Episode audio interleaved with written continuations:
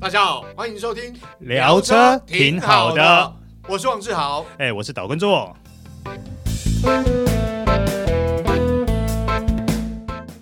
大家好，欢迎收听这一集聊车车挺挺好好的的，我是王志豪。哎、我是岛根座，呃，周哥，今天我们要聊的其实跟电动车有些关系是、哦，但是呃，应该是未来式啊，哦，嗯目前看得到的未来式，但是因为这个世界进步的很快，对，它现在你看到叫未来式对，它很快就变成现在进行式了。没错。而且我想，很可能在未来就会扩及到一般人的运输上啦。哦、是那，目前应用范围，我想可能会先以这个物品的运输哦为主吧。嗯，其实也不一定、啊、欸真的吗？，对，它有可能也会用到人的身上，而且它是有可能颠覆一些地区的运输哎人力运输哦。哦，嗯怎么说？嗯，我们今天要聊的呢，是我们国内算是台湾之光吧。一个呢是车辆研究测试中心，就是我们的俗称的 ARTC 啦；嗯，一个就是没呃错嗯趋势科技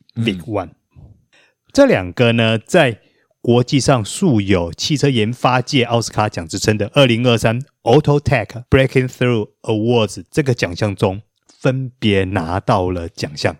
哇，这非常不得了！嗯没错，嗯他们拿下的是年度自动驾驶解决方案奖跟年度充电站整体创新奖啊。哎，我跟大家讲说，为什么这两个奖这么珍贵？嗯因为除了说它代表是一个未来或现在进行式，嗯，另外一个是解决我们现在现存的问题，对，而且应该这样讲哦，它在呃这一次的奖项里面参与的厂嗯商。全球参与厂商，而且很多都是知名大厂，你想象得到，比如说 B N W 啦、Toyota 啦等等的，嗯，然后总共超过一千六百个厂哇嗯商里面脱颖而出，这两个拿奖，在分别各个单位、各个奖项里面都拿到奖。哦。那其实可以看得见，就是这个技术应该是蛮突出的。，好，那我们首先来讲呃 ARTC，、嗯它车车车辆研究测试中心 ARTC，它所拿到这个奖呢，嗯叫做自驾队列技术。自驾队列技术， 嗯，这是听起来好像懂又好像不太懂，是说像列车一样吗？哎，bingo，啊，你就这样想嘛。嗯，你看，我们如果看到地上蚂蚁在爬嗯的时候，是不是一只跟着一只？对对对对，对，它的电动车，它的自驾车呢，也是一台跟着一台，而且之间是没有用任何的线、嗯或者是铁链嗯等等，或是一些连接机构去做连接。哦，现在可以想象，就是目前我们知道汽车市场主流是 Level Two 的水准啦，主动跟车车道至中嘛，所以也就是像比如说我们在高速公路上一台跟着一台，我前面的那台车如果开主动跟车，我后面这一台我开也主动跟车，所以就会变成一整排好几辆都是主动跟车，这样一列这样下去。哎，类似这样的概哎哎哎念，类似这样的概哎念，但是呢，它等于就是第一台嗯发号施令，啊，后面会一台接着一台跟着这个指令，然后去做动作。所以它不只是 Level Two，、甚至不止 Level 三。不止不止嗯，它这个车子呢，基本上都是属于 Level Four 哦 Level 四的等级，它基本上已经是属于自驾系统了。嗯哦那它跟 Level 它跟我们顶级的 Level 五有什么差别呢？嗯可能就多还是有一个方向盘在那边的。哦， 对，但是呢，基本上它真的是纯电动自驾。对嗯 哦，所以你看到它在运行的时候，你就对觉得说很像，就很像一蚂蚁一只跟着一只，一只跟着一只这样子走。哦，所以包括了像呃转弯或者是停靠这些都由电脑控制，嗯，对不对？所以你想嘛，嗯我们通我们以前都讲说，哇，自驾车、电动车，嗯哇，对自己一台车这样可以运送的人上下班，嗯然后到站就停车，很厉害，对不对对现在它一次一口气可以三台同时停、同时走，哦你知道这对运输业来说可以造成多大的震撼吗？对，没你想错，你想想看哦，嗯，台北有捷运嘛，对台中有捷运嘛，对，高雄有捷运嘛，台南没有，对不对？哎，对，台南没有，是，可是呢，如果今天这样的系统跟这样的车子，把它用在台南上面的嗯市区道路上面的话，它会变成什么？哦在陆地上行走的捷运，哦，可以想象，就是比对如不对说像有呃有专用道的情况下面，它这这个所谓的呃自驾这个列车，它就在那个专用道上开，然后它同样跟我们的这样讲啊，公车跟轻轨一样，它可以运输乘客，是，但是它不用人驾驶。对啊，但是公车需要有驾驶开嘛，对对对对对而且久了还会有疲劳驾对驶问题。对对对，它这个全部通通都是无人驾驶、电动驾驶，嗯然后一台跟着一台这样走。哦，对，所以它会控制一定的彼此之间会控制一定的距离，然后也对会跟随前车上去。对，所以你看哦，如果这套系统，嗯未来它真的成熟，也对嗯可以量产运用在我们的道路上的时候，哇，这是一个多颠覆性的产，多对一个产品啊呢、为什么呢？你看，像我刚刚举台南的对例子，它没有捷运嘛，对这时候它不用再盖捷运啦、对因为它的运量没有像台北这么大，，对所以它只需要这一种一台接一台的对公车，对，它就可以替代掉捷运的功能。哦，那其实这套系统为什么会得奖嗯呢？它虽然是可以在市区上对，行驶啊、对不管是红绿灯，嗯呃，或者是说今天它可以靠站停，嗯，呃，等等，它这一些除了是它的特殊功能，因为一般你在国外的一些知名大厂，他们嗯对所做出来的自驾阵呃队列系统，嗯可能在测试的道路上都是，比如说高速公路，对要不然就是封闭道路，对可是 ARTC 这一套系统呢，它算是在真正的市区啊可以做行驶的。只是为什么我们刚刚会去提到说公车专用道对这件事情对？因为毕竟你辟出了公车专用道以后，嗯，它能够相对减少在都市行驶的一些偶发对危险。对因为你也知道嘛，尤其像台湾的道 路上。偶发危险其实是很多的，超行多人呐、啊、a u t o b i 啦等等。但是如果你今天给它做了一个专用车道的话，它的安全度就会非常的高，嗯对而且可以避掉很多这些不必要的危险。没，错，而且运输的时间相对也缩短啊，是就是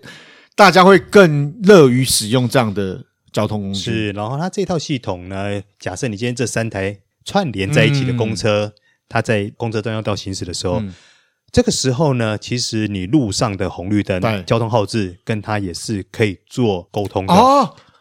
所以它等于是智慧型的交通运输系统是啊。它等于就是说，它会去接收到前方路口、这个红绿灯还剩多久会变灯、会变红灯。嗯，这时候它就会去运算说，诶，我依照现在的速度，对，我是否需要加速，或嗯者说我加速了以后有可能会闯红灯，所以我就开始慢慢减速。哦，对，它会开始去做这样的运算。嗯哼哼，对就等于呃，我这样讲，就像我们在科幻电影当中看到，就是自驾车辆它其实控制是用电脑控制，电脑跟电脑之间还可以沟通，嗯所以整个交通上面呢，不再是人为去设定描述，而是它可以电脑可以判定现在的交通状况是怎么样，它在决定红绿灯的开放的时间、变换的时间长短之类的。是，那对不对各位听众朋友，不要以为我们现在讲的这些东西好像天方夜对谭对一对样，对，不好意思啊，因为现在这一套 Level Four 的系、的系统，还有嗯对这一套阵列系统，对呃，队列系统，嗯，基本上其实它在我们的市区道路上真的是可以走了，嗯只不过说嗯，因为现行的法规，不管是台湾或全世界对，目前都还没有同意做这种全自驾的车通啊 Level 行嘛。 Four 的系这个，对，技术但是呢，因为台湾有一个计划叫做沙河计划，嗯就你如果你去申请，对诶我今天要在哪个地区做测试，嗯。这个地方是可以开放让你去做无人车自驾系统的运行的。嗯哼哼嗯那像以 ARTC 他们这套系统来说，他们去申请了张滨工业区，，对所以整个张滨工业区里面的红绿灯跟车子其实都已经有做串联了。哦对那他们的车子也都可在张滨工业区这边里面的道路嗯已经测试了超过一千多公里，嗯所以也就是说，我们现在讲的这些东西都不再是天方夜谭了。对它是真的嗯很快的就会出现在我们的生活当中。嗯哼那当然，你像他们 ARTC 也讲，这套系统其实有一些难点，对可能第一个就是它的跟车距离，哦嗯好对因为它能够获得评审青睐，还有一点是它的跟车距离短。啊呃，以时速六十公里来说啦，它车跟车之间的间距可以拉到十点六公尺。哦哎这真的很近哎很近啊一般我们讲说主动跟车的情况下面在安全范围时速六十公里的话基本上我们大概都会拉到搞不好拉到三台车左三台四台车左右是，那你对像以十点六公尺，差不多就是两台五系列大对小的对对对距对离对而已对对它等于就是它胜过它同级竞争对手很对多。对哦，那第二个，它在同时靠站的时候，对你会发现，譬如因为三台车是一台跟着一台走嘛，对，它靠站的时候不是说第一台靠，对第二台再进去，没有对，它是到了位置以后，三台同时转进去，哦，，对，然后转进去，它要必须很贴着路边，嗯哼，为什么呢？因为嗯它、因为毕竟它是运输系统，，对，它必须考量到呃身心障碍人士。啊哦，比如说你轮椅，啦，或是拐杖等等，很行动不方便的人，对，他需要他需要上下车，所以他如何让车子能够紧靠在路旁，这个技术就很难。对，因为这也关系到，就是我们目前可以看到一些公共运输的车辆，就公车啦，或者是一些呃，我们讲说呃载客用的车款，它是为了无障碍的设计，所以它的底盘都比较低、对啊，相对它要去做跟这个我们讲说人行道或者是车站这个停靠站要做衔接，是哦，所以刚刚做哥讲，他可能在底板上面会做一些，到时候可能会做一个延伸，让无障碍的这种工行动器器材能够上车这对，样。而且你一定要靠得够近，对否则对你对上对不去啊对对对，没错对没错，所以他连这些细节都他算的的很准的。对，哦像呃，我刚刚有给你展示的嗯那个影片，你对对看对对它车对子贴得对很对紧嗯，对，对，其实他说在这个部分的技术是很难的，嗯对，但是他们做到到了。哦，那你我们刚刚一直讲的都是人员的运输嘛，对啊，对成员运输、对运输业。没错，可是这个东西呢，它运用在物流业，嗯其实也是相当合适的。嗯所以呢，我们有一家汽车公司也跳进去了，哼，好。叫做中华 汽车。哦哦，好，它毕竟这个中华汽车是国内在我们讲说在嗯货运上面啊，或者是这种载物的车款上面，它其实是是还蛮知名的。对，然后它有可能会使用到 Linger，啊一它叫 E Linger，啊哦，Linger 一，嗯对哎电动车。嗯好，然后呢，它目前目前的计划是说，二零二四年呢，中华汽车它的这一些队列车嗯，会在彰滨工业区进行车测，对，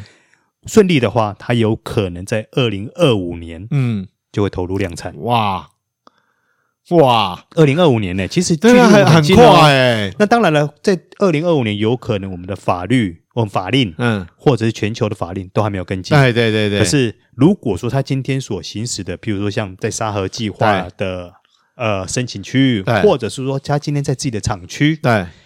哇，那基本上对运输业来说也是一个很大的帮忙。嗯，对，当然除了我们刚刚讲人员运输以外对，你今天对于大型工厂来说，它可能有一厂区、二厂区、三厂区。你说那在这一些物流的运输上，嗯它就可以节省掉多少人力？对，这个呃，不过我们呃，说实话，就是我刚刚也跟做哥聊，就是当呃节省这些所谓的营运成本的情况下面，相对来讲，就是呃，我不得不说，这种自驾系统或智慧自驾系统，其实会让。呃，劳动市场面临一定的冲击吧。嗯对对对，那我我这个这个是我们必须要想到的，就是说，可能有关单位在制定相关法规的同时，也要想到这一块啦。嗯对对对，因为在目前来讲，说实在，如果大家有了解到国外目前自驾车的发展，基本上呢，不管是欧美或是中国大陆，在自驾系统的研发同时，其实还包括日本也是，就至少车上还是会有所谓监控人员、驾驶人员在啦。对对所对以，像以这套系统来说，如果啊，你今天在都市上运行的，嗯你可能会有好几好几个阵列嘛，对对啊可能好几个队伍。对这个时候，你可能就会需要行控中心，，对，没错，他必须要掌握到每一台车去对嗯哪里了，对对对对，没错。大概就是差差别就在这里而嗯已啊。样。那做哥，我比较好奇啊，像不管是 ARTC 或者是趋势科技子公司飞冠啊，这个维车治安，他们在这个所谓的汽车研发界的奥斯卡奖获奖啊，嗯，都是说它科技技术啊非常的高端，目前非常 Level Four 嘛。但是我个人比较好奇是，诶、那个骇客入侵怎么办？会不会有这种疑虑？不晓得他说们活动上面、记者会上面有没有解释说，哈，在维安上面怎么办你说 Big One 的对对对这对一次获奖到底做了什么事对情？对不对对对对简单说，充电桩你知道吧？对对对对，对，哦充电桩你今天去充电的时候，嗯，你是不是会有各自问题？对好，比如你一定要刷卡嘛，对，这没个错啊，卡，对，因为你是你你是会员，你才能对刷卡。对那你如果你是会员，你是不是就会有各自问题？对，你只要有这些各自问题，只要有网络，它就会有漏洞，嗯，对，对就会有骇客。对，那骇客就有可能会从这些方面去窃取到你的个资，嗯，甚至于可能去骇入了以后，maybe 可能就是甲接乙，乙接丙，可能他嗯今天他充电充完了，然后透嘿过嘿骇客，嘿嘿嘿哎，嘿骇客城我还市。充免费 的啊，对，直接把 直接把账关到你身 上嘛，对不对？这些都有可能发生，对对因为骇客你也知道无所不在，对对也很厉害。对，他等于就是能够做到防堵这些城市上的漏洞，嗯做的比别人多，又做的比别人好，哦所以他得奖了。哦，所以他能够在说整体创新奖得奖就对是，但是这个很难得，嗯因为这是我们现在就会面临到的问题啊。对对我们都一直想说，对啊啊，充电桩很方便啊，对，我没错没错，对，目前讨论大概就是这样，这就是现在进行式的东西。对嗯那他们做的，也就是他们得奖的东西，也就是这套系统，就是说这一套的侦测系统嗯哦更厉害，它的防堵系统也做得更好。嗯哼哼简单哼说就是这么一回事。所以台湾在这两个部分都能够拿到世界这么难拿的奖项，算是非常非常难得的。嗯，对，只是说，当然我们也必须要考量到，就是目前以台湾的交通状况来说，我觉得。嗯，我觉得时间要真的上路的时间，可能需要一段时间了。是哦当然不不只是法规啦。虽然像刚刚做哥有这个秀给我看，其实它还包括了汽车在所谓汇入哦，我们讲说交汇的过程里面呢、啊比如说在匝道，如果这个队列车辆他们在执行，突然有车要插进来，他们还是可以呃被插入之后，他还可以跟着前方走啦。是啊。但主要原因就是因为他们的每一辆车其实本身就有自驾系统，回到我们刚刚那个队列自驾嗯的对对对对议题，简单说就是，它每一辆车其实都是 Level Four，、嗯哦等级的自驾 车， 只是透过了沟通系统串在一起，哦所以他们分开的时候都是独立的独立个个。体，嗯，对，哦，对啊，你想嘛，像对譬如说，今天你看到一对蚂蚁在走，对你可能从中间化，没错呃把把没那错个嗯味道化化开了，每只蚂蚁是不是也各走各对的，对对，一样意思？哦，其实他们都是独立的个体，嗯哼哼，对对啊，所以这种技术，呃，虽然目前看得到，但是我想在台湾实际上要上路，可能不只是法规啦，但台湾交通状况是比较，包括道路设计，在某些地区还是 需要再修正。呃，不过我觉得会先出现的地嗯方，有可能是第一个我们讲的大型厂区，对，第二个就像我刚刚讲的，呃，比如说像工业区申请嗯哼工业区嘛，哼哼啊，或者是一些实验地区会先出现，科技园区我觉得也有可能，是哦它就很适合对了，，还有那种呃，我觉得还有一个可能是，我举一个例子，我我刚刚马上想到是哪里，你知道，就是桃园青浦。嗯，哦，因为我应该讲说，类似像这种造镇计划的，它的街廓设计是比较有系统的，哦，不会像我们传统早期街道设计是比较混乱。那它就是棋盘式的设计，这种棋盘式设计的街道，其实对于所谓自驾系统的，呃，不管是你要。去实验验证它，或者是实际的上路使用它，我觉得是比较有利的环境啊。对啊，那我觉得，而且新的造呃，大家也了解，目前这种造镇从化区造镇的计划，它其实在运输上面，因为是新的区域，所以它比较需要有多的这个运输大众运输系统去服务当地的民众。对，但是你像有了这套系统以后，它的建造成本只有一般捷运的对啊，传统捷运的对五分之一而没已。错。所以相对来讲，对于我说，对于这种使用这种系统的区域来讲，呃，或者是地方政府来讲，这个负担是比较小的。是啊，哦因为我随便举个例，像我刚刚讲说，它的成本只有五分之一嘛对。嗯呃，以捷运来说啦，大概建造一公里的成本大概都十几到二十亿左右嘛。嗯哼，好，那如果说你是以一个呃，以台北市，譬如说以台北市好了，这样的捷运网随便也要破一百公里吧？嗯对，对，那造价都是几千亿起嗯哼嗯跳哼嗯的。哼那如果说今天像有一些地方，它可能没有那么大的运量，对但是你不太可能花这么多对钱没来错建造捷运嘛。对这时候只有它五分之一成本的这种队列式的嗯哼公车，对其实就很有可能会出现。对，这个有点像是捷运系统在延伸到末端地区的一些地方运输。是对对对对，当然也期待说它能够早日实现啊了，因为是对于呃运输上面来讲，一般大众呃交通上面来讲，其实是有帮助。是的，哦，那以上就是今天的聊车挺好的我是王志豪哎、，我是导观众。好，我们下次再会，拜拜拜